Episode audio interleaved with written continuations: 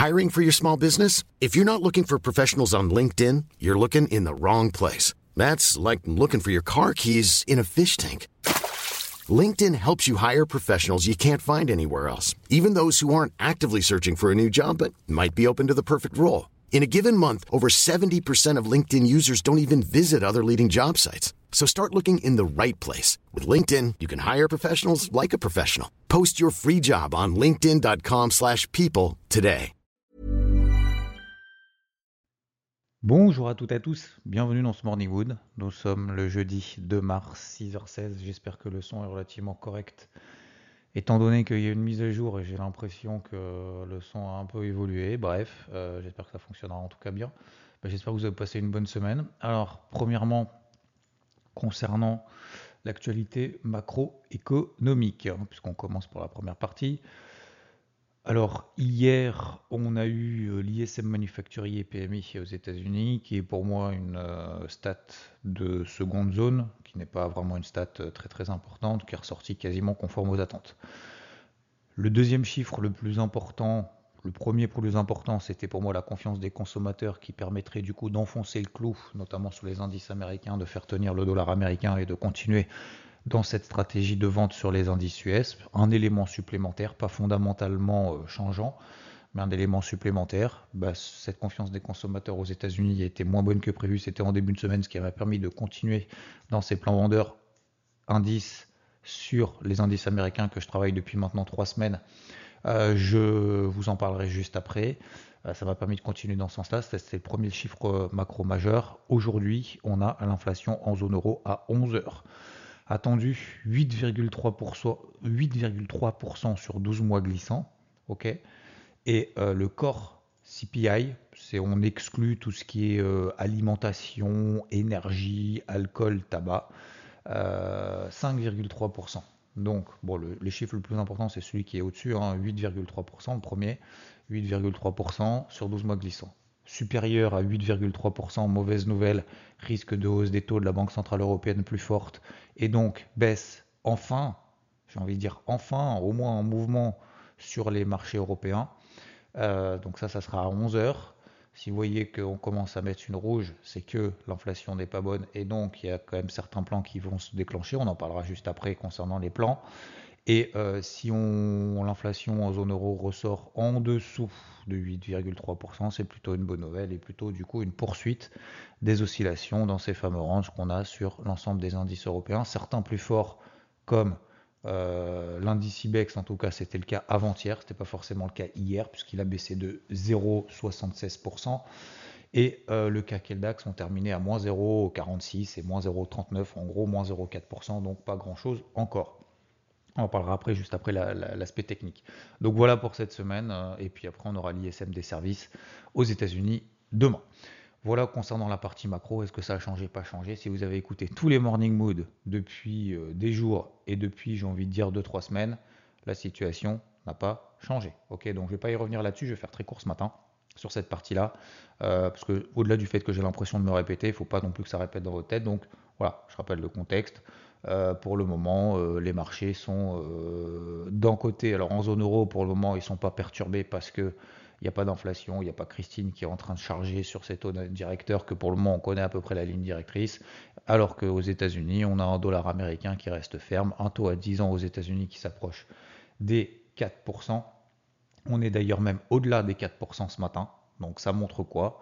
Bah, Ça montre qu'on a toujours une pression sur les taux, il y a toujours des anticipations de plus en plus fortes sur ces hausses des taux aux États-Unis. Donc ça sera plus 5, ça sera plus 5,25, ça sera probablement 5,50 et surtout pas de pivot de la Fed, pas de baisse des taux avant l'année 2024. En tout cas, c'est ce qui est prévu pour le moment, étant donné que l'inflation, l'amorce de repli de l'inflation n'est pas aussi importante qu'on espère, que le marché espère, que Jérôme Powell espère, euh, et de l'économie américaine est en train quand même un peu de subir, de faire les frais, comme on l'a vu avec les derniers chiffres macroéconomiques qui sont finalement pas terribles. Ils sont pas mauvais, il n'y a pas panique, etc. On est bien d'accord. Donc le taux à 10 ans aux États-Unis, ça y est, est passé au-dessus des 4%.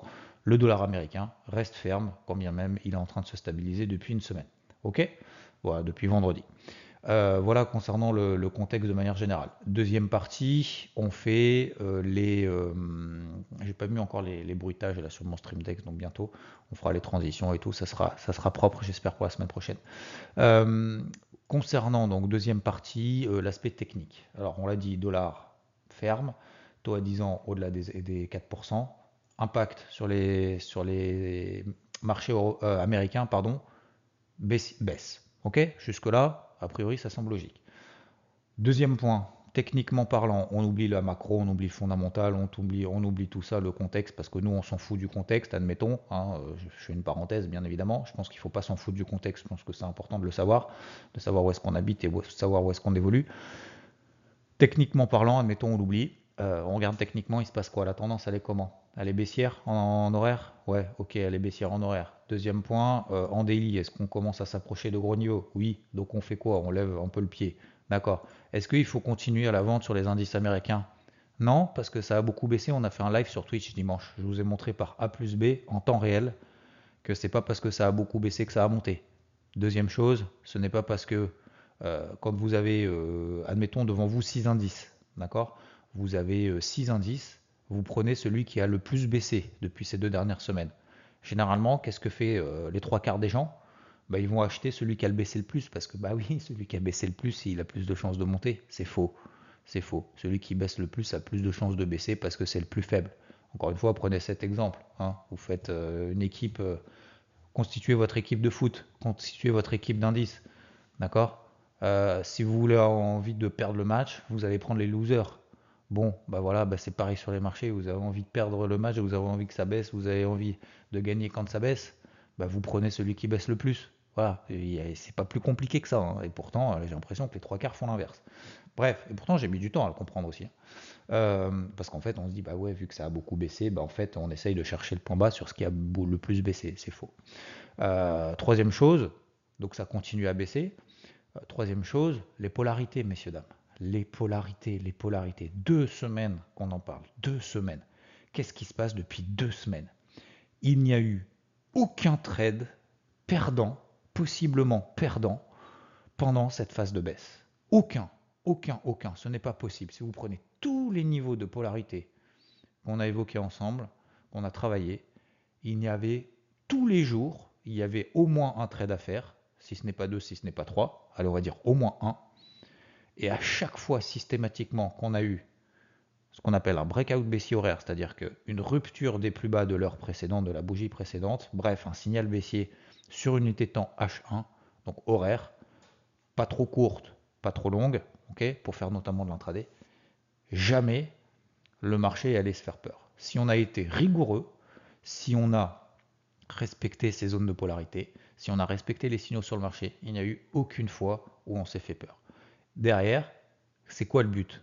C'est de charbonner, de charbonner, de charbonner. Parce que ce genre de situation, messieurs, dames, je sais, je, risque de vous décevoir, je vais vous décevoir, et ça, va faire mal, hein, ce que je vais dire là. C'est que ce qui est en train de se passer là, ça va pas se reproduire 200 000 fois dans l'année. Hein.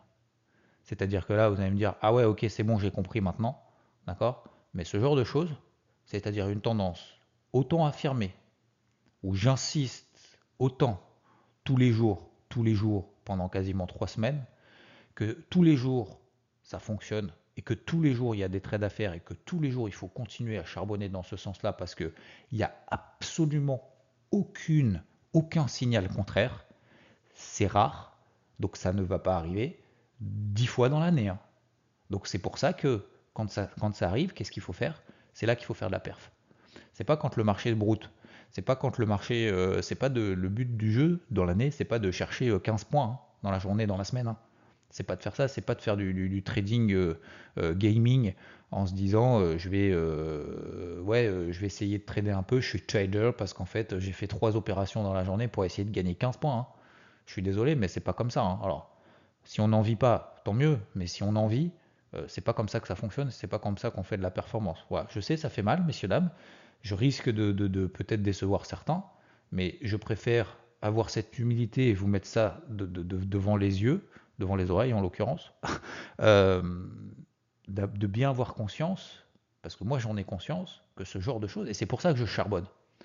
C'est pour ça que je charbonne, parce que je sais très bien que ce genre de situation technique, de contexte, d'avoir identifié les bons chevaux, excusez-moi, mais c'est les bons chevaux, hein. parce qu'effectivement, pour le moment, alors, même si je pense que l'Europe peut tout à fait rattraper, si, ce matin à 11h l'inflation n'est pas bonne, l'Europe va prendre une, grosse douche froide, d'accord?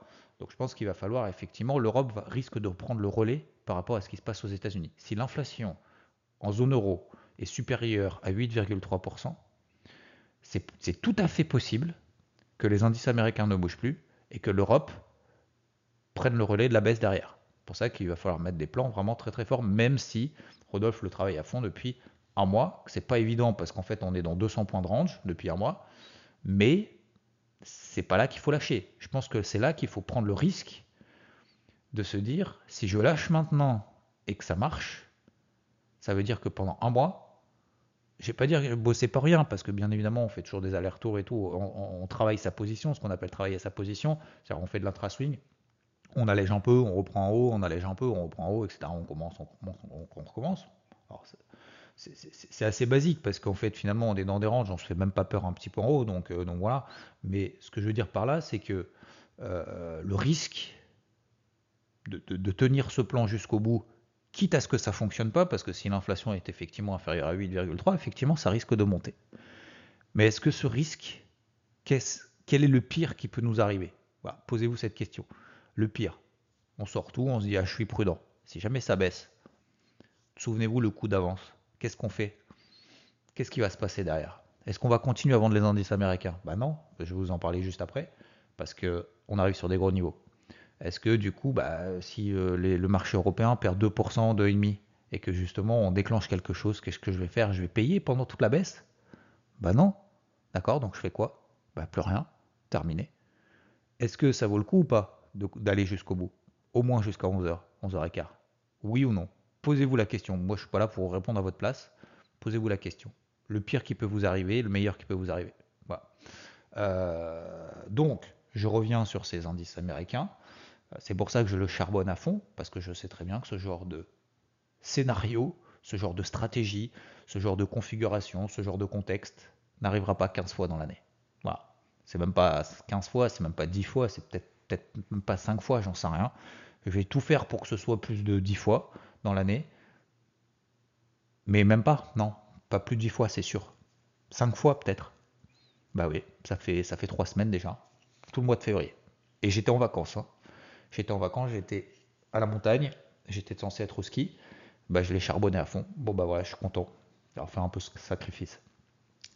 Euh, donc, techniquement, alors est-ce que c'est le moment de continuer à vendre les indices américains? Vous allez me dire non, c'est trop tard. Bah oui et non. Oui et non.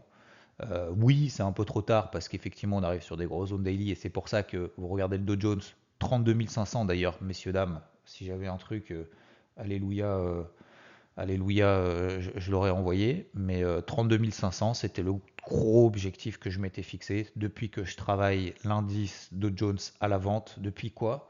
Depuis 34 200. Ok? Donc quasiment 2000 points.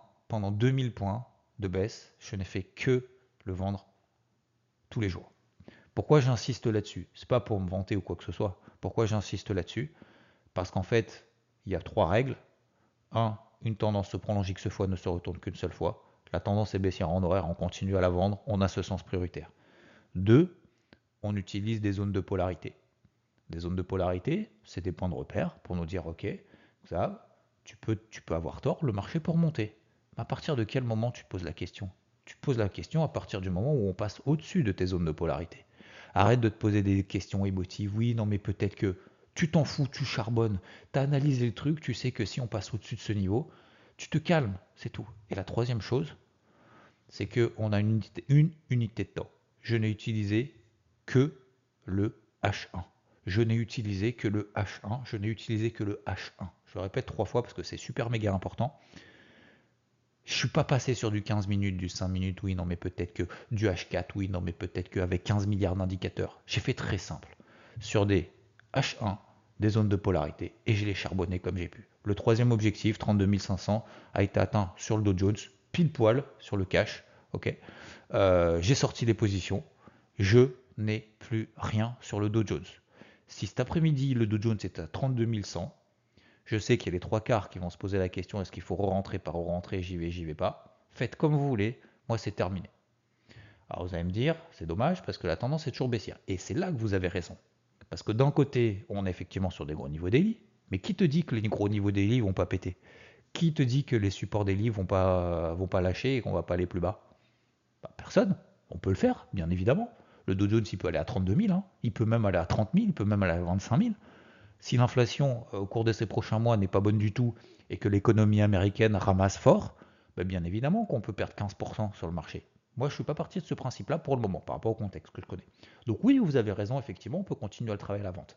Sauf que ma zone de polarité sur le Dow Jones, elle est à combien? C'est ça le plus important. Elle est à 32 700. On est à combien ce matin? 32 700. Donc tant qu'on est en dessous, je peux continuer à travailler à la vente. Sauf que, est-ce que c'est l'indice le plus faible parmi les trois? Ah, ça, ça, ça y est, on commence, on commence à rentrer dans le détail technique. Est-ce que le oui ou non? Non. Non. C'est qui, euh, qui le meilleur cheval? C'est qui le plus, le plus loser des trois? C'est pas le Dow Jones. Le SP500, regardez. Donc j'ai toujours un objectif à 3925 sur le, sur le SP500.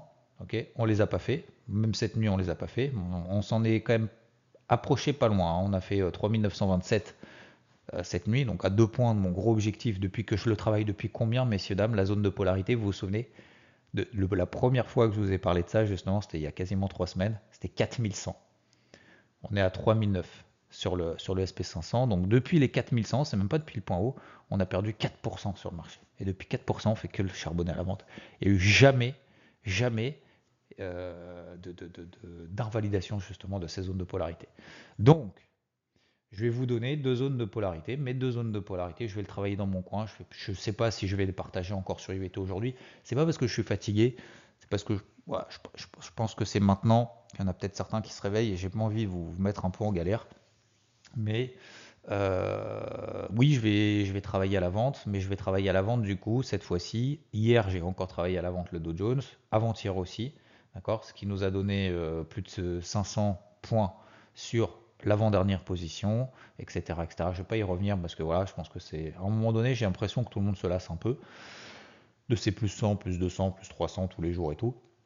Je dis pas que c'est facile et je dis pas qu'on le fait tous les jours. Attention, je dis pas que le trading c'est facile si on prend une direction et qu'on charbonne. C'est pour ça que j'insiste bien sur le fait que là, cette période qu'on est en train de vivre depuis deux semaines et demie, c'est pas que c'est rare, c'est que ça arrive pas souvent d'être dans le bon sens, d'avoir les bons chevaux et que ça, soit aussi facile, entre guillemets, techniquement parlant, que ça.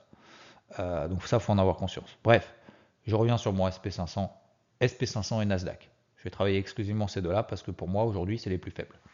Donc, deux zones de polarité, SP500 Nasdaq, 3950 sur le SP500, ok euh, Nasdaq, 11950. Voilà. Tant qu'on est là en dessous, je vais le charbonner encore à la vente. Euh, alors, je vais charbonner comment? Ça va être plus difficile parce qu'on est tout en bas.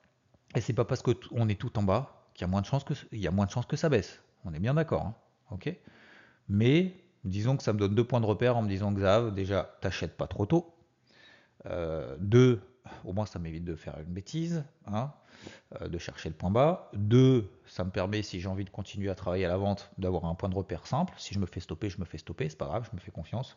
Ok. Et trois, euh, bah, de me laisser justement l'opportunité de me dire pourquoi pas en fait, pourquoi pas continuer, pourquoi pas finalement, parce que tu t'es visé, as visé, tu vises 3925 sur le SP500, on y est quasiment, on est à 3930.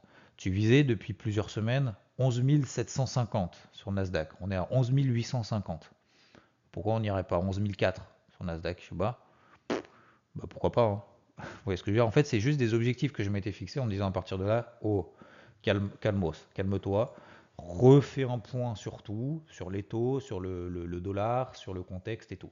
Et en fait, bah, pour le moment, euh, je suis en train de regarder ce matin, le taux à 10 ans aux États-Unis, on est à plus de 4%, le dollar, il baisse pas, euh, et puis tous les indices, euh, voilà. Alors le Nikkei, par exemple, il tient bien, quelqu'un m'avait posé la question sur le Nikkei, bref. Ok, voilà pour les, alors les objectifs. J'ai pas d'objectif du coup, parce que mes objectifs c'était 32 500 sur le Dow Jones, on l'a fait pile poil. Hier. 3925, vous le connaissez sur le SP500, on y est à 3 points, on est à 5 points là. Donc forcément, il bah, faut les abaisser. Débrouillez-vous. Ok, vous baissez par exemple, vous regardez en daily, 3888, ça peut être un bon objectif par exemple sur le, sur le SP500. Et sur le Nasdaq, bah, si c'est pas 11750, pourquoi pas 11006 Voilà, pourquoi pas 11006, objectif final. On étend encore, on continue à baisser. Encore une fois, le but c'est pas de trouver point bas parce qu'on se dit, on, se fixe des objectifs finalement. Mais euh, parce que on se dit à partir de là, ça va plus baisser. En fait, ça revient à chercher le point bas en fait. Hein. Clôturer une position euh, à la vente, c'est passer en ordre d'achat. Hein. Donc, je euh, je sais pas, 11 pourquoi pas 11 550, pourquoi pas 11 650, j'en sais rien.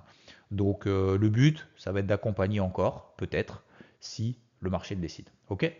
Concernant les indices européens, Rodolphe travaille à fond, encore, encore positionné là-dessus, jusqu'au bout. Euh, franchement, effectivement, c'est un mois, c'est assez rare hein, ce qui est en train de se passer sur le, DAX, c'est assez fou. Ça fait un mois qu'il bouge pas. Moi, je vous ai donné mon avis. Voilà, je vais pas redonner mon avis là-dessus, mais c'est clair que quitte à, y, aller et quitte à être dessus, autant y aller jusqu'au bout, que ça marche, ça marche pas. Alors vous allez me dire, ça dépend d'une stat, peut-être. Non, je pense que ça dépend d'une, ça dépend pas d'une stat, et je pense que si ça fonctionne, c'est pas de la chance, c'est de la persévérance. Si ça fonctionne pas, bah, je pense qu'en fait, euh, voilà, sera allé jusqu'au bout. Et euh, franchement, respect pour ça, parce que je pense que c'est dans ces moments-là aussi qu'on, qu'on apprend beaucoup de choses, euh, notamment sur soi-même, sur les autres, parce qu'il y en a beaucoup qui arrivent hier en disant ah ben ça y est, t'as vu, ça baisse plus, ça baisse plus, ça baisse plus. Et c'est généralement justement dans ces moments-là, quand vous avez du bruit qui est contraire finalement à ce que vous voyez, ce que vous faites, bah, c'est généralement toujours à ce moment-là en fait il se passe des trucs à l'opposé. C'est exactement, et moi ça me fait penser exactement ce qui s'est passé sur le Dow Jones à 34 002. Euh, vous vous souvenez ou pas? Je pense que vous vous en souvenez pas, mais moi je m'en souviens. À 34 100, 34 002, il y avait des gars qui étaient en train de dire là Ah ouais, mais t'as vu, j'espère que le bouchon de champagne va exploser sur le Dow Jones. Regarde, ça va exploser, j'achète, j'achète. Et c'est là que je m'étais énervé, j'avais poussé un coup de gueule il y a deux semaines. C'était à 34 200 sur le Dow Jones. On est à 32 500. Et vous savez, ces mêmes personnes, comme je vous l'ai dit, ces mêmes personnes qui essayent de, de, vous tuer votre psycho. À votre avis, est-ce qu'ils est sont arrivés en disant Ah ouais, euh, tu avais raison, ou euh, pardon, je me suis trompé, effectivement, j'aurais peut-être pas dû euh, influencer, je prends ma perte, par exemple, si je payais. À votre avis, oui ou non? Eh ben non. Donc voyez qu'en fait, faites bien la distinction entre celles et ceux justement qui partagent jusqu'au bout, qu'ils aient tort, qu'ils aient raison, et ceux qui sont simplement là pour faire du bruit. Et moi, je le prends, si vous voulez, de manière positive en disant c'est un test. C'est un test en fait que finalement on vous offre en disant est-ce que tu crois vraiment en ton plan? Est-ce que tu as vraiment bien analysé, etc. et d'aller jusqu'au bout? Et j'ai bien fait d'aller jusqu'au bout parce que j'aurais pu effectivement, au 34002, je suis un peu fébrile, je suis un peu débutant. Je vois des gens qui sont là en train de dire j'espère que ça a explosé, regarde, il y a ça, il y a ça, il y a ça, on va aller là-haut, on va aller à 37 000. Bah forcément, peut-être que je l'aurais lâché. T'imagines si j'avais lâché là J'aurais pas fait ma perf de l'année là. Et si je fais pas ma perf de l'année, bah je vais courir après toute l'année. T'imagines ça, remet énormément de choses en question. Hein. Donc, que ce soit sur les marchés, que ce soit dans la vie, allez jusqu'au bout, par vous-même, démontrez par vous-même que voilà, quelqu'un qui se moque de vous, quelqu'un qui vous dit ah ce que tu fais c'est nul, euh, ou arrête, abandonne, avant d'avoir d'avoir vraiment d'avoir vraiment été convaincu que ce que vous faites finalement c'est vrai ou c'est faux, allez jusqu'au bout comme saint Thomas. Allez jusqu'au bout, croyez que ce que vous voyez, ce que vous faites, ce que vous faisiez, ce que vous faisiez, voilà, hein, euh, croyez vraiment simplement avec des faits, quoi. Euh, juste l'émotivité de personnes qui donnent des avis sur des trucs et qui de toute façon ne seront jamais là. Et c'est ça qu'il faut se dire en fait. C'est moi, c'est ce que je me dis. C'est les personnes qui vous critiquent, qui vous euh, mettent des bâtons dans les roues, etc. De toute façon, ne seront jamais là euh, quand il le faudra, d'accord? Euh, Ne seront jamais là pour vous dire ah ouais effectivement pour se remettre en question. Il y en a une sur 100, une sur 1000, une sur 100 000 qui va être comme ça. Et dans ces cas-là, cette personne-là effectivement est intéressante. Mais la globalité, 99%, qui vont vous mettre des bâtons dans les roues, ne seront pas là pour eux se remettre en question ou se dire effectivement, t'as bien fait et tout. Vous voyez ce que je veux dire? Donc en fait, il faut arriver à faire sa distinction et c'est difficile psychologiquement. Et ça, donc j'en suis au troisième point psychologique. Et c'est très difficile à le faire, notamment au début et surtout quand, euh, voilà, quand, on est dans une communauté, euh, ou pas d'ailleurs, hein, peu importe. Mais voilà, les avis extérieurs, c'est intéressant quand c'est constructif, mais il faut que ce soit constructif dans les deux sens. D'accord? Il faut que ce soit un test, mais en même temps, il faut que ce test derrière dise Ok, effectivement, euh, bien vu et tout. Vous voyez ce que je veux dire? Il, faut essayer de mesurer ce truc-là et c'est pas simple au début. Voilà. Mais même pour moi, hein, même pour moi, c'est pas simple. Hein. Vous savez, quand je pousse ce coup de gueule, c'est aussi pour me, pas pour me rassurer, mais pour vous, le fait de le partager, ça m'oblige aussi à aller jusqu'au bout. Parce que, dire, si je le partage pas, je vois des trucs et tout à droite, à gauche, forcément, on est influencé. Parce qu'on n'est pas, je vais pas dire que je suis un influenceur, mais euh, je, vais dire que j'impose, je m'impose mes choix, quoi. Donc forcément, je suis obligé, et vu que je le partage, je suis obligé d'aller jusqu'au bout. J'ai pas le droit de, euh, j'ai pas le droit de mentir, j'ai pas le droit de me mentir, euh, et j'ai pas le droit de, ne pas aller jusqu'au bout, quoi. Voilà. Donc, euh, certains diront que c'est un peu plus facile peut-être pour moi, mais effectivement, je comprends que quelqu'un qui, voilà, cause pas trop et tout, qui commence à voir des trucs en disant putain, regarde, ça baisse pas, ça va monter et tout.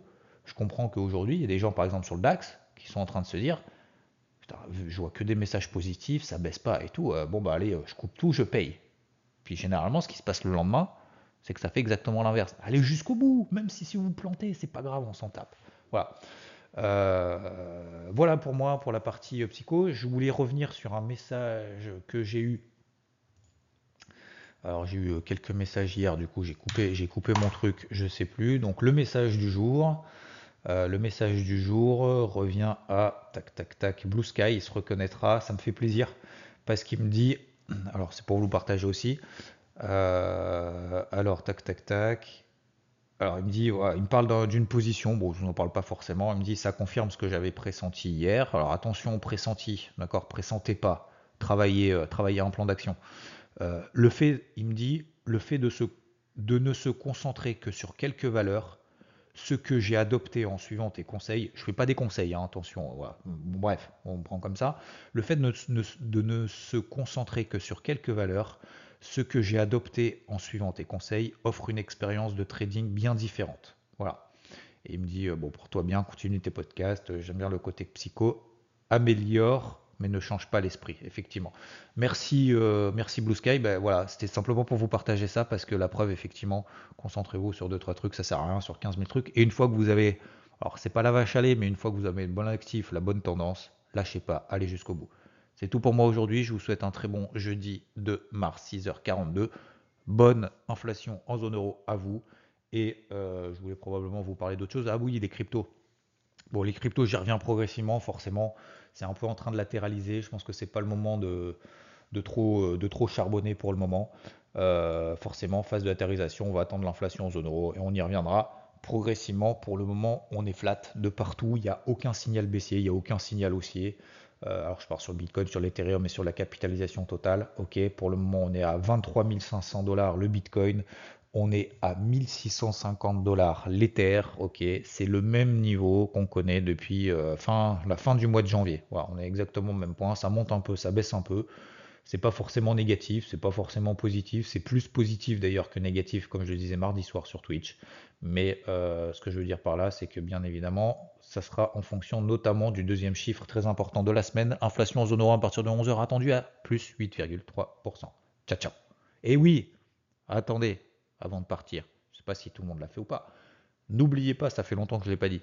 N'oubliez pas de noter 5 étoiles le podcast sur Spotify si vous ne l'avez pas déjà fait. Sur Apple Podcast, si vous l'écoutez sur Apple Podcast, je sais que la moitié des personnes l'écoutent sur Apple Podcast et il n'y a que, il n'y a même pas 200 votes. Essayez de péter au moins les 200 votes, si bien évidemment vous voulez me donner un petit peu de force. Merci à toutes et à tous. Bonne journée. Ciao.